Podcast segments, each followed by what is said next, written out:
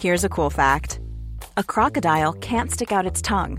Another cool fact you can get short term health insurance for a month or just under a year in some states.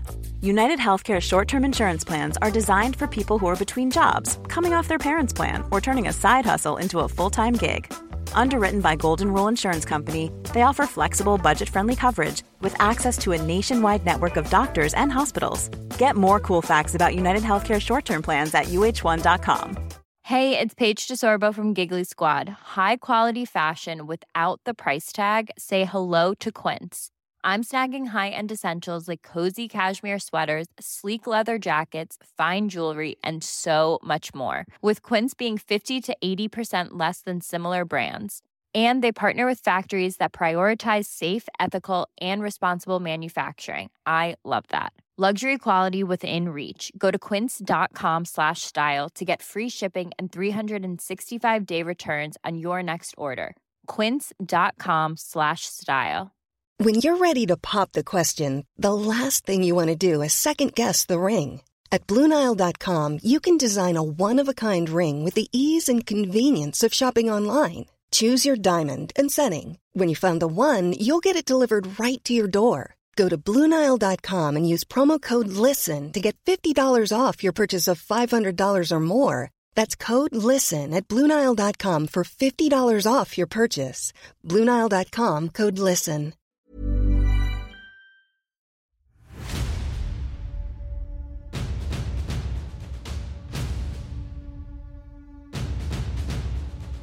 Hi, and welcome to History of Portugal. I'm Rob Mendez, and this is Episode 9 Al Hakam I. This episode of History of Portugal is brought to you by the generous members of our Patreon community. You too can support this project by going to patreon.com forward slash history of Portugal and sign up for a tier of support. And thank you so much to Gina Avelad for signing up already. Also, you can help others find the show by rating, reviewing, and subscribing to us on iTunes. Last episode, we covered the remarkably long reign of Alfonso II until his death in 842 AD. Now, I know that at the end of last episode, I said that we would be continuing the story of the Asturian kings. But we're not going to be doing that today. Today, we will be going back in time a few years so that we may catch up with what was happening in Al Andalus during the reign of Al Hakam. By the end of the episode, we will be about 20 years away from the death of Alfonso II from the Umayyad perspective. But before we get started, there's something I would like to shine a light on. When we hear the word monarchy or king, there's a natural tendency for us to equate these words with absolute autocratic one man rule. But the true absolute monarchies only came into existence really in the 17th century. So, when thinking of medieval monarchs, especially early medieval monarchs, it is perhaps useful to think of them in an oversimplified analogy not so much as dictators, but as CEOs of a company, and the upper nobility as members of the board. Sure, the CEO runs the show, but they also have to make sure that the board members are pleased and that their interests are taken care of. Because otherwise, well, they might start talking amongst themselves about how a change in leadership is needed. And I guarantee you, that there will be a lot more knives involved in the medieval version of this change of leadership. Just keep this in mind while listening to this show, because it goes at least part of the way to explain why the medieval era was defined by so much violence. And now, let's get started. As mentioned in the last episode, Al Hakam I rose to the throne of Al Andalus in 796 at the age of 26, upon the death of his father, Hisham I. Al Hakam, though, faced some serious opposition to his ascension, having to face down his two uncles, and revolts, both in the city of Toledo and the Ebro Valley. And that was just year one of his reign.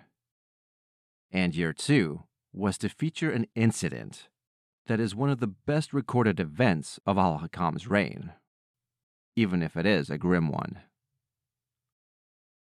Early in the second year of his reign, the emir unwittingly sparked a rebellion in the city of Toledo by replacing the governor of the city.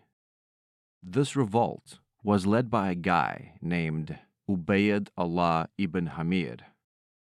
Since al Hakam was too busy dealing with his insurrectionist uncles, he sent orders to his Berber garrison commander, Amrus bin Yusuf, in the city of Talavera to deal with this revolt.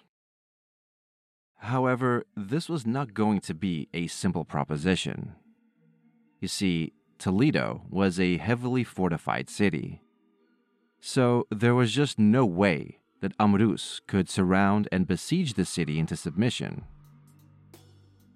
Taking advantage of the hardcore factionalism that pervaded Al Andalus, Amrus opened secret negotiations with the Banu Mahsa faction and promised them that one of their leaders would be appointed as governor of Toledo if they killed Ubayd.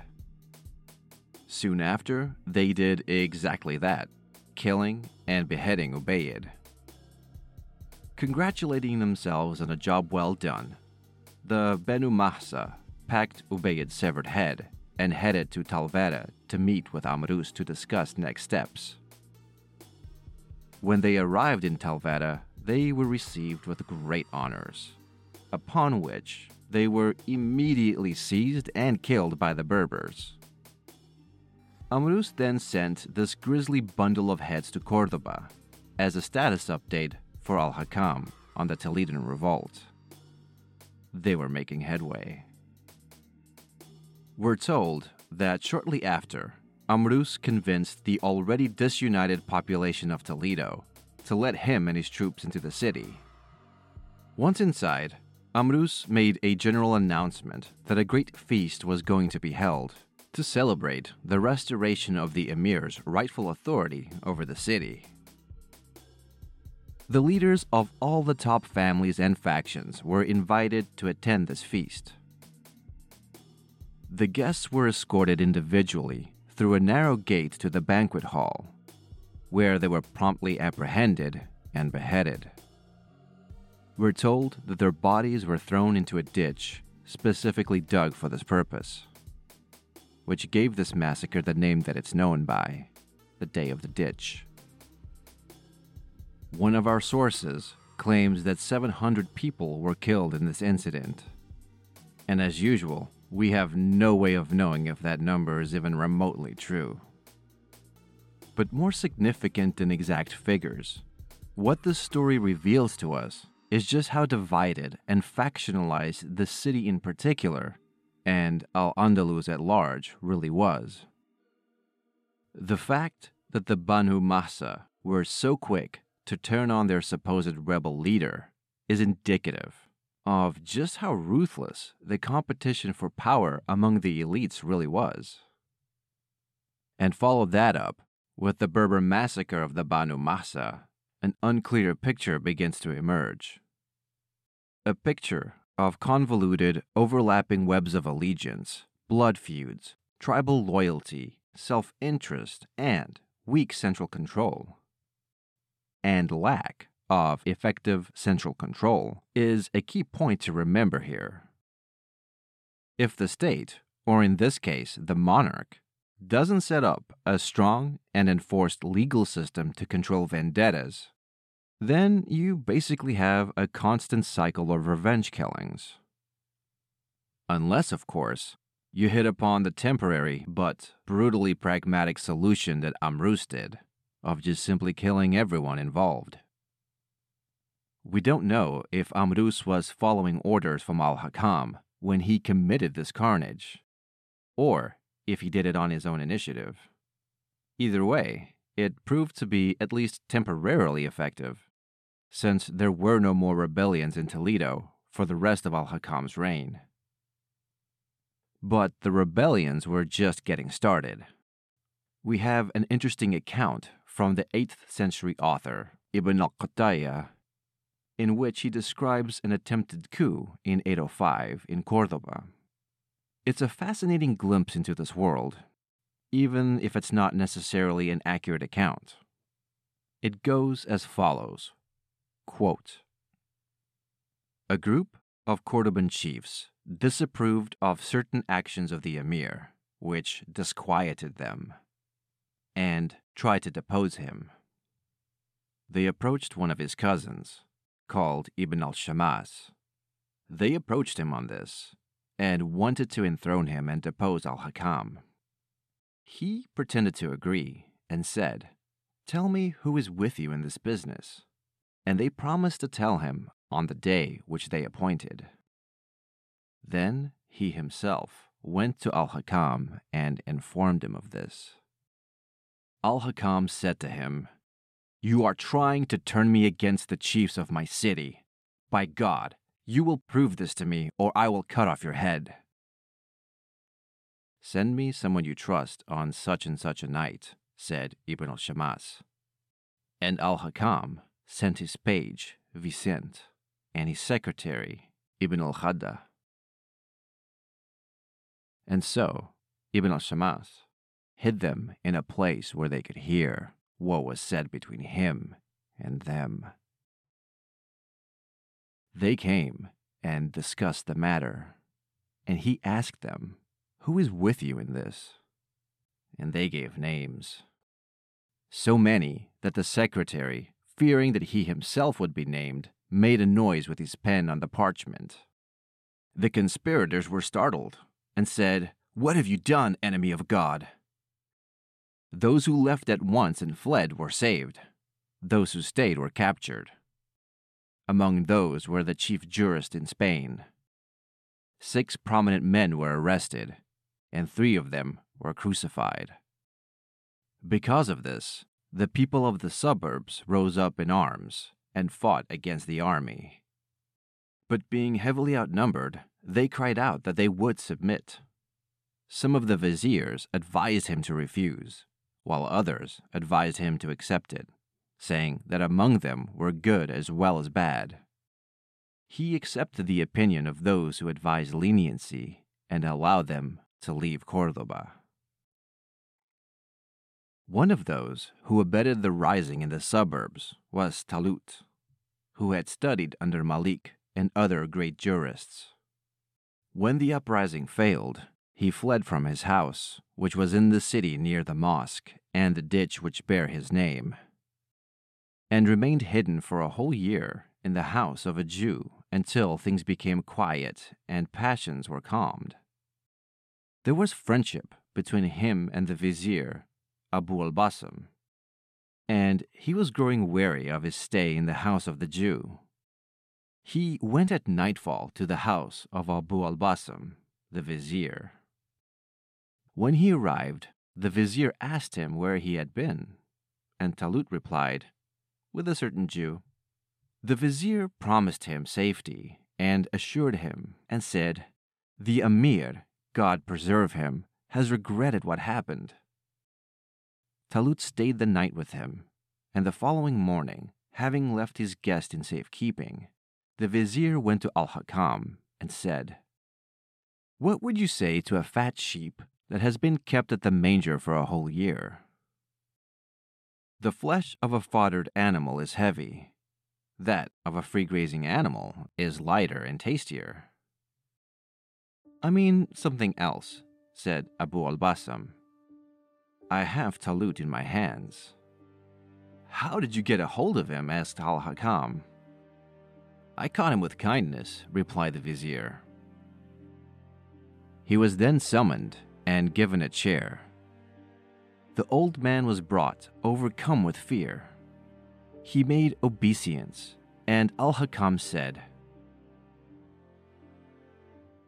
O Talut, tell me, if your father or your son had ruled in this palace, could they have shown you more generosity or more honor than I did? Did you ever ask me for anything for yourself or another that I did not hasten to grant you? Did I not, when you were sick, go to see you several times? Did I not, when your wife died, go to the door of your house? Did I not walk at her funeral as far as the suburbs and then walked back with you to your own house? Then what happened to you? What is the matter with you that nothing would content you but to shed my blood, to disgrace and dishonor me?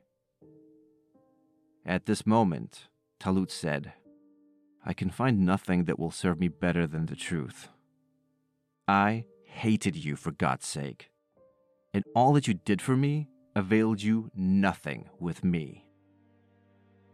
Al Hakam was shocked into silence and then said, I sent for you, and there is no punishment on earth which I did not think of in order to inflict on you.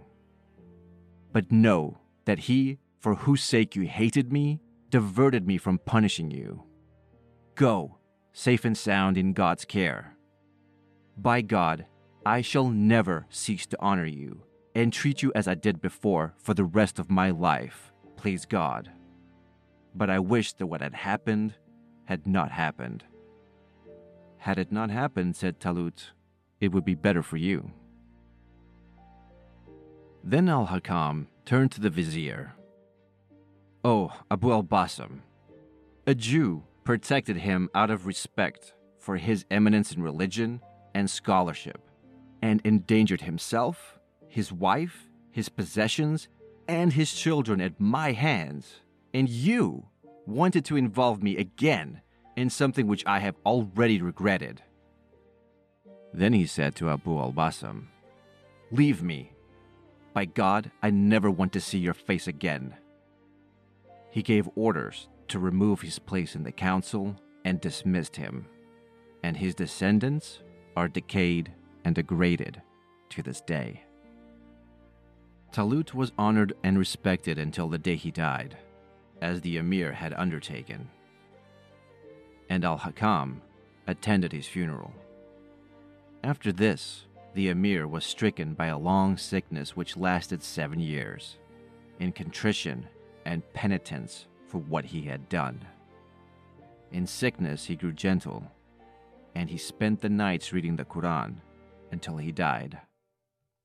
Unquote. Sources indicate that the end result of this attempted coup ended in the public crucifixion of 72 of the conspirators. The reign of Al Hakam was plagued by these types of insurrections. But I find it interesting that many of them happened right there in the capital, where the emir resided. We have one last well recorded rebellion that took place in Cordoba on March 25, 818. The short version of this event is that the inhabitants of Secunda, the southern suburb of Cordoba, for reasons that are not explained to us, erupted into an armed rebellion. This mob decided to launch an attack on the emir's fortress palace, but the palace was connected to the city by a bridge. And once the mob made the mistake of crossing the bridge, the emir's troops pulled a pincer move, trapping the attackers on the bridge, and began slaughtering them on both ends. It's reported that many were killed, and 300 survivors were crucified in a row all along the front of the emir's palace. But Al Hakam wasn't done yet. He ordered the complete destruction of the entire suburb, forcing the survivors to flee to other cities, or in some cases, to flee to North Africa. This episode became known as the Massacre of the Suburb. So, what can these events tell us beyond what's at face value? Well, for one, it seems obvious that the Umayyad emirs had a really hard time enforcing their authority over Al Andalus. One of the foremost reasons for this is that they really didn't possess the troop numbers to do so. At this time, there were no standing armies in the Iberian Peninsula that could be deployed whenever necessary. The closest thing the emirs had to a professional standing military force would be their royal guard. But the royal guard was only numerous enough to control the capital, but that's about it. As we saw earlier, they had to rely on other military elements to back them up, such as the Berber garrison in Talavera. But that begs the question why could the emir rely on the Berbers but not on his fellow Arabs? If you recall a previous episode where I mentioned that the Berbers were despised by just about everyone around them, that ended up working out pretty well for the emirs. Because the emir and his governors were the ones who stationed and paid them. So the Berbers owe their livelihoods to the emir. It's really that simple. And since there really weren't many people clamoring to take up the mantle of patron of the Berbers, it becomes easier to understand why their loyalty in general rested with the throne of Cordoba. The Umayyads' principal military power were the provincial tribal militias that were scattered throughout the kingdom. But those were typically summoned when there was a planned campaign. And given the ingrained hatred that the different tribal groups had for each other, using them in policing actions might have made a bad situation worse. If you sent the wrong levy to the wrong place. It was a dangerous tightrope that the leaders of Al Andalus were walking on. The question of why there were so many rebellions during Al Hakam's reign is not an easy question to answer. But we do have some claims and some clues that help us get closer to the answer. It seems apparent that Al Hakam ruled by fear. We can see that he responded with a murderous ferocity to any threats to his power. And if there's one thing that a ruler can do to make their own people grow to hate them, it's indiscriminate killing. Additionally, some of our sources accuse the emir of forcing un Islamic taxes to be implemented across the cities of the kingdom. And the likely reason these new taxes were being introduced was to pay for the military buildup that Al Hakam was attempting. He is the first recorded ruler of Al Andalus to acquire slave soldiers, known as Mamluks. He is also noted for recruiting a private bodyguard commanded by a local Christian, which seems to have rubbed the local nobility the wrong way, since it typically would have been one of them to receive that honor. Overall, it looks like Al Hakam was attempting to establish a more reliable tax and military system. But those changes were being resisted by religious conservatives and the local nobility, respectively. The uprisings and massacres in Cordoba overshadowed the events of the last years of the emir's reign, and he seems to have increasingly isolated himself in his palace, where he suffered from an unspecified illness. During his final days, he made sure that there was no question on who was to succeed him to the throne by having all the leading members of the aristocracy swear an oath of allegiance to his son, Abdalrahman II. Then, on the 21st of May, 822, Al Hakam died. He was 50 years old and had ruled Al Andalus for 26 turbulent years. Al Hakam's legacy is a tough one. On one hand, his work in instituting new taxes, however unpopular, created revenue streams that greatly benefited his successor. But as it so often does, his heavy handed ruthlessness when confronting dissent created as many enemies as it eliminated and it would fall on his son, Abdalrahman II, to deal with the consequences of Al Hakam's cruelty. Thank you for listening.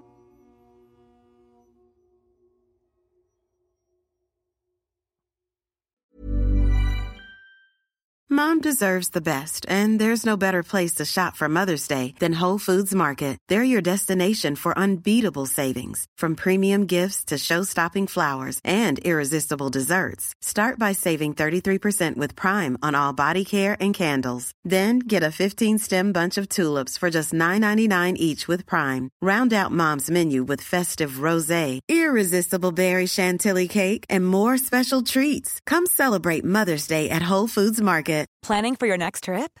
Elevate your travel style with Quince. Quince has all the jet setting essentials you'll want for your next getaway, like European linen, premium luggage options, buttery soft Italian leather bags, and so much more. And is all priced at 50 to 80% less than similar brands. Plus, Quince only works with factories that use safe and ethical manufacturing practices. Pack your bags with high-quality essentials you'll be wearing for vacations to come with Quince. Go to quince.com/pack for free shipping and 365-day returns.